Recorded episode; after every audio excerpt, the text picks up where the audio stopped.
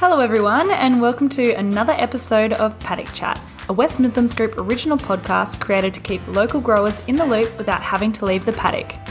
I'm your host, Kira Holly, and I work at the West Midlands Group. In this episode, I caught up with agronomist and farmer Courtney Peace. We talked about how the season is looking so far, our options for resistance management, the pests our crops could be vulnerable to in 2020, and the exciting new ag tech on the horizon for weeds management. Before we get into it, here's a little bit about our guest. A sixth generation farmer, Courtney grew up on a sheep and cropping property in Kojonup. Courtney began his career as an agronomist in 2007 with Elders at Merredin and later returned to his hometown Kojonup. Specialising in broadacre cropping and pasture, as well as horticultural root, leaf, and tree, Courtney services farming operations across much of WA, from Kojonup to Dandaragan to all the way up north in the Pilbara. Now based in Perth, Courtney is a senior agronomist for Elders part time while also running his own consulting business, Agronomic Services. And somehow he still manages to find the time to work on his family farm in Koji. Our conversation was recorded in early June 2020. Now, before we hear from today's guest, I'd just like to say the information provided in this podcast is general in nature and may not be wholly appropriate for your purposes or situation. We recommend that you seek appropriate professional advice before implementing actions based on information provided in this podcast. Right, now that that boring part is over, let's get into the fun part. Welcome to the show, Courtney. Thank you. So, what is happening for your growers at the moment? What are you seeing given the season? Given the season? so far. Oh, I mean, it, it sort of was a bit of on off on and off switch this season. So it was good for a bit, then bad for a bit, then we had all that wind, and then it's sort of been good for a while. We've had some good growing conditions, and there's some good stuff around. There's some good canola about. There's some very patchy germs of canola, especially furrow fill and things like that. But I reckon these days everyone seems to throw the kitchen sink at it pre-em. Like everyone just rips it out of the house and chucks it in the paddock. So you generally, I, I think our weed burdens are not early aren't as bad as what they used to be. I hope. I hope. So generally, I think our crops are looking cleaner earlier than they than they normally are. So I've not really seen a huge amount of weed burden that what you'd be used to seeing. I mean, you're always going to have radish coming up. That's just plain and simple. But there's a lot of new products out now, pre-ems like grass and broadleaves that are starting to get used heavily instead of where we used to sort of sneak into a new product and use it here and there. A new product comes out and everyone just jumps into it and just gives it a go, which is great because it means we can really see some results quickly. I've Seen a lot of cape weed around, grass wise. I think we got a pretty good knock on a lot of stuff. All the dry sowing stuff, obviously, maybe not so much, but a lot of the other stuff, well, ryegrass was out of the ground early. So yeah, I hopefully we'll get, we'll be a bit cleanish. So it's all looking relatively under control so far. Yeah. Everyone's, I reckon these days everyone seems to be pretty proactive early spraying. Everyone seems to get onto their weeds so early. As soon as the crops are ready, everyone's spraying. As, as opposed to waiting these days, I think when the, when the time is, is good, you just, you get into it these days. And a lot of the new products don't really have any fat in the system. Like you can't trust them outside their windows. So you have to, if you're going to go, you've got to go. What new products would that be in particular? Oh, just all the new stuff with no residual. I mean, they haven't been, been around for a long time, but Yeah. the likes of you know the velocities and the precepts, they you know minimal residual. You can hop them up with other stuff, but you've got to go when you've got to go, and they have a lot of shading problems and things like that. I mean, up north of Grayson Highway, they work amazingly, but down further south where it can get quite overcast and you get some shading, you need to get it right. Um, it's not a silver bullet, so you need to get it right. And now there's a pre-em version of that group, Callisto, the new one. So that's just come out as a pre-em group H, which is pretty, so far so good, looks pretty good. And then there's a heap of new, um, grass and broadleaf products which aren't out yet, but are coming through for lupins and canola and wheat and barley. So to take the pressure off treff and Yeah. propyzamide even and maybe even to take the pressure off Sakura and and yeah just to try and get another group in the in the mix which would be really good. Just try and try and mix that alphabet up so we can start throwing all the different letters at it instead of just throwing throwing the top two or three letters at it all the time. The a b c d jobs. Like we just we need to move further down the list which we are now. We're into the k's and the j's but we need to get further down. Do you think those summer rains that we got are going to impact the level of bugs that we're going to see this Oh, year? the green bridge and things. Mm. Depends on the on the insect. If they have a multiple multiple generations, or if they're one generation and they're dead. Yeah. So budworm are native, so they fly in off the bush. So they will be here in spring, regardless, mm-hmm. regardless of whether they were here now or here not. So that they, they that's just what it is. Yeah. Green bridge is all for aphids. So that if there was a green bridge, nine times out of ten, aphids will be around somewhere harbouring. So if it was a um, if it was a um, radish or broadleaf green bridge, then you got your green peach could be an issue, things like that. But that's just something that has to be monitored. Really, yeah, they only really get going in the only aphid in winters is the green peach that does anything. Springtime's when they start getting up to damaging levels, and same with DBM. And yeah, there's definitely, I mean, DBM on the on the coast where I work, there's a lot of DBM all the time, but Yeah. um, you just got to monitor for those things because they're one of those one of those insects that I'm very hard on. Like you don't spray unless they cross it, unless they breach a threshold. You don't just go and proactively go and spray DBM. They've got such a nasty resistance profile that you haven't got to hit them too many times, and and that you that that chemistry no longer works. Yeah. So they're a pretty scary pest. Well, worldwide, they're them and fall armyworm, which we've just had in the north. They're the two two of the most highly. Um, Should we be worried about fall armyworm down here? uh, well, no, because once once it gets, gets cold, they don't um, they don't finish their life cycle. So once it's under ten degrees, the female doesn't lay any eggs, Yeah. and she they actually can't survive. Wonderful. So um, I was talking to the entomologist in in uh, in Kununurra, Helen Spafford. They're not they don't have a, a resting phase like a like budworm do. So budworm when it's cold, they just rip out into the gum trees and go into a resting phase. Uh, fall armyworm like Spodoptera, which is all in the north as well, they don't have one. So they actually have to repopulate from areas of warmth. So they actually have to. So once they start in Kununurra again, uh, we'll need to monitor them in in spring and summer because they will move back down again. And it just depends on how far they get, and then they might get. So they found them in Carnarvon, so that's not that far from Geraldton. That's not that far away, and it's not out of the question that mm. they would get here over over a spring summer period. But whether they, we would have any viable food for them outside the horticultural market, Yeah.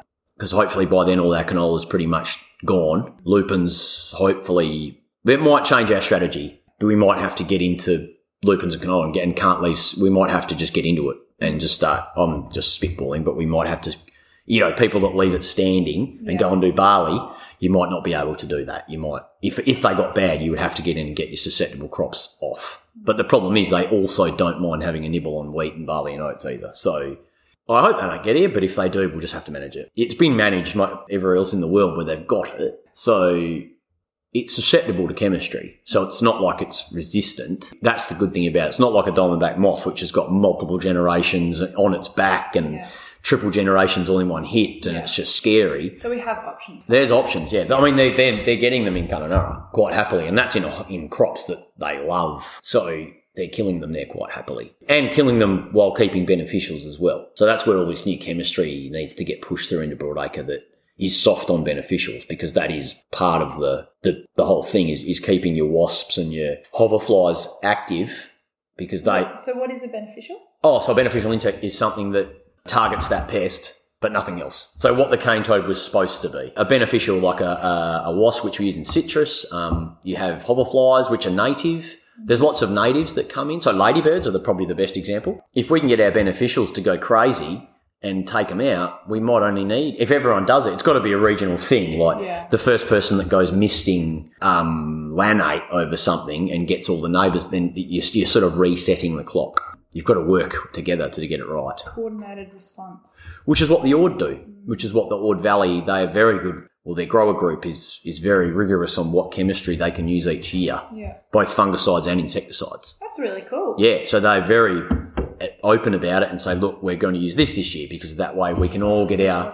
Yeah, yeah. I mean, they can still use heavy chemistry, Yeah. but they're very, very open about it, especially fungicide resistance, Yeah. trying to keep fungicide resistance at bay because they're in such a microcosm of just everything grows well. Hello, everyone. I'm just jumping in here to tell you a little bit about a Department of Primary Industries and Regional Development project we have collaborated on this year. The statewide project aims to find out where in the landscape the diamondback moth host plants occur and how the pest is moving through the grain belt to recolonise canola crops. Diamondback moths, aka DBM, can have a large impact for canola growers in WA, with warm spring temperatures leading to large outbreaks. The second stage of the DBM survey has now begun, with traps set up in four locations in the West Midlands. Each site has a DBM trap, fall armyworm trap, and a budworm trap. These traps will be monitored and checked every two weeks by the WMG throughout the growing season. This DPIRD led project is supported by the GRDC and SARDI. And before we jump back into it, don't forget July 21 is the day to join us out in the paddock in Dandaragan for our Dandaragan crop tour. Research partners and agronomists will be on hand to answer your questions and provide insight into the progress of this year's trials, including the national variety trials. This is a free event, so if you would like to join us, please RSVP via the link in the show notes for catering purposes. All right, let's get back to it. Do you have any tips for managing herbicide resistance? Ah, rotation. Simple. Yeah. Rotation.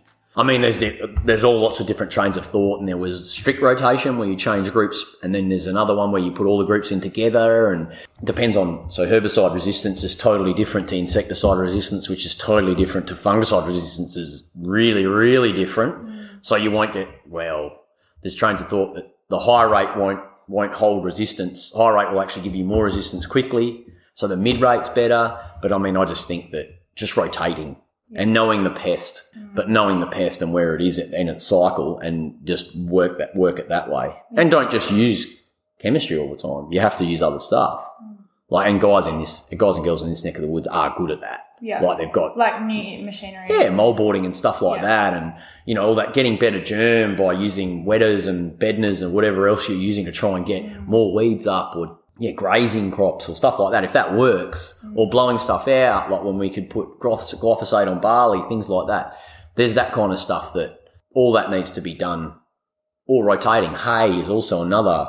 Like hay's primo. Like I, I do a lot of work in the Williams area, and that you know that saves us from growing too much canola. Is that we grow hay, so there's that as well. So yeah, you just need to use every tool in the toolbox. Like don't keep reaching for the same crescent, even though it's reliable and it seems to keep working. One day that it's going to break, so you then all of a sudden you're left with the tools you aren't that aren't as good. Yeah, and you can't go back to it as readily. Yeah, you're always looking for the Kincrome spanner. You mm. probably need to start using the stuff that might not be as good, but in rotation it will work.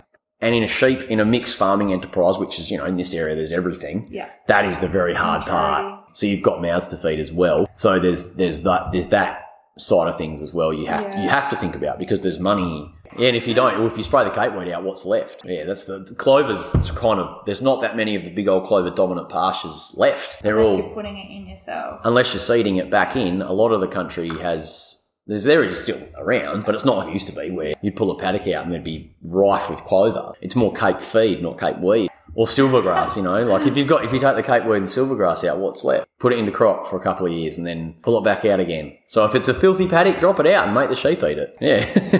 Do you foresee any issues from last season that may impact the coming season? as long as we get on top of the weeds Yeah. from last year, Yeah. I mean, we didn't really have a lot of stubble to deal with. That's one good thing, and most of it blew away anyway. So that's probably the erosion thing is is is probably something we need to take away from last season. As in, if you've got sheep, sheep. Li- I know we had to because we didn't have a lot of water. Maybe we need to look at locking sheep up out of paddocks because Confinement feed. yeah, confinement feed, which a lot of guys have done that down where I'm from. A late break sort of negates confinement a bit, makes it a bit hard. Mm. But an early break, well, I mean, this year was a bit of an early break. Mm. Confinement has worked quite nicely around the place, especially if you're a late lammer. If you're an early lammer, then you're probably in trouble regardless. Yep.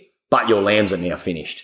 So you're now you're ahead of the game. You're laughing. So that's it's kind of a double edged sword Yeah. that one. But you need to try and that would what I would is stop the sheep walking around too much and cows just powdering up your, your land and you're going to lose your topsoil. Do you do any like trial work or are you running? Uh, well, I- not not personally, I don't, but because I am still involved with the the Pink Shirt Network, they have trials, and I generally look at them. Is there anything that you've seen this year that someone is doing that is of interest? I mean, the probably the biggest thing this year is that is that a lot of people have jumped on the soil wetter line. Um, because so much so that the big product that everyone used ran out. Um, I've seen some huge results with with that across gravel, sand, even on some very heavy country. Um, made a huge difference. So to the point where, yeah, very even the skeptics have gone and bought a liquid kit and Oh, wow. and said they're doing it next year because they've looked next door and said I sowed on the same day. It's the, the only difference between the paddock is the fence and it's chalk and cheese. A lot of people have called it a band aid, Hmm. but I don't really mind if it's a twenty dollar a hectare band aid every Yeah. year. It's actually going to it still will make you money. So I think it's a good band aid at that. Yeah, it's a really good band aid. When you say band aid, I think of those fixes where it works for three years and then the effects are worse after. Oh yeah. Is there any evidence of that? Well, not yet. And there's some people down south that have used it for a number of years. Yeah. They reckon a lot of guys actually said after a few years they stopped using it because they were because they were creating like on a gravel hill, like a mallet hill per se. You, you, nothing ever grows around the top two cuts on a mallet on a hill. Just doesn't happen. They're starting to get things growing there. Like I was at a paddock yesterday and it, it's a mallet hill and there's nothing ever grown and and this top strip it's it's it's canola all the way around the edge of this hill and I've never seen that on this and they paddock. haven't put wetters down. They, or they had, yeah. Yeah. But over time, there's people who've done that and then found that they've created enough soil and they've got enough uh, organic matter and plant roots and things have started to happen there. Yeah. They've actually started to create a better microclimate Yeah. and things have actually started to germinate there. Yeah. So their pasture phase there has actually gone up the hill more or Yeah. gone down the hill more. So it's actually started to work. They've started to actually get things moving. Yeah, which is pretty funky.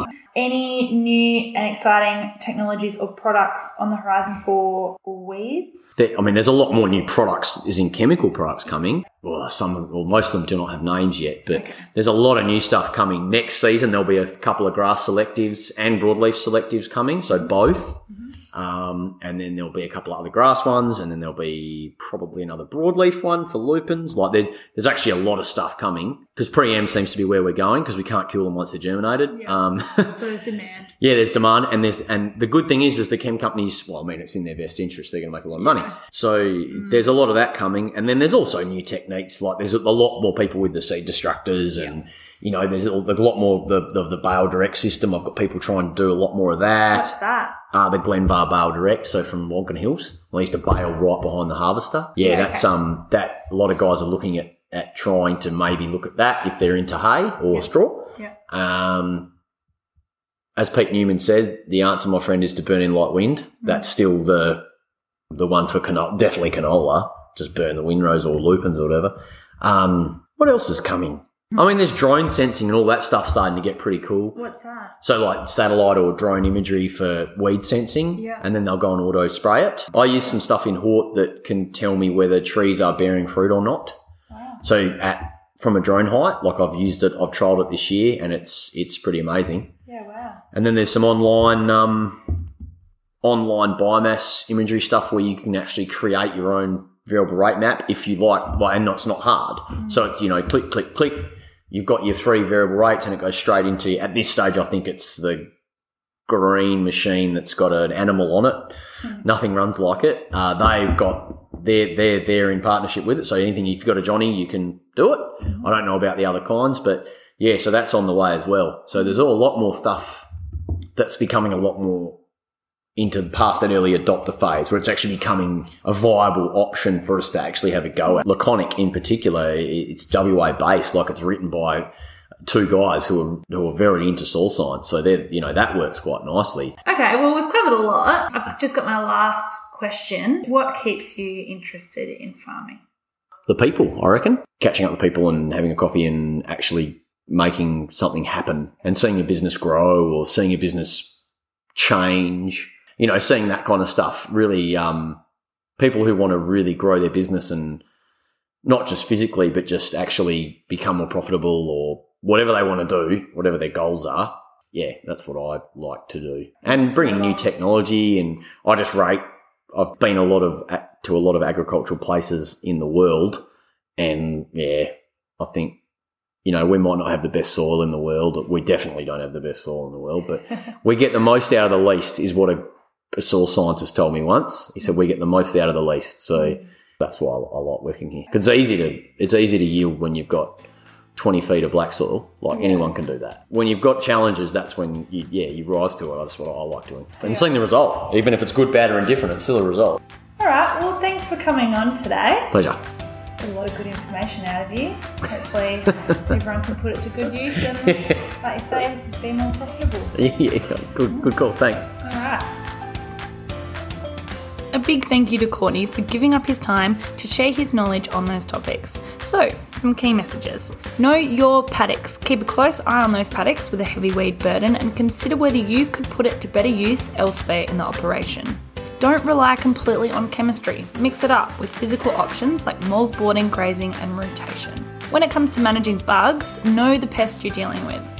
Thanks to demand, there's a lot of new chemistry and ag tech to look forward to. You can get in touch with Courtney via the contact details in today's show notes. You'll also be able to find useful resources on today's topics if you would like further information. The best way to receive our updates and to stay in the loop with the latest in local research is by becoming a West Midlands Group member. Our members are an essential part of why we do what we do, and we pride ourselves on ensuring members like you receive relevant, innovative information. A membership gets you early access to our workshops, free or discounted entry for up to three farm business members to our major events, including Springfield Days, and exclusive access to a member only publications like our technical newsletter, the WMG Quarterly. For more information, visit our website where you can sign up anytime. And thank you as always for tuning in. We want to know what you want to hear about. In the show notes, you'll be able to find a link titled Podcast Feedback where you can let us know who you want to hear from, what you want to hear about, and it would just give us a better idea of what you guys are interested in. You can stay in the loop by subscribing so that you know when the next episode drops. And if you like what you're hearing, leave a review. I'd like to thank our sponsors and members without whom this would not be possible. See you next time for some more paddock chat. Local knowledge from a paddock near you.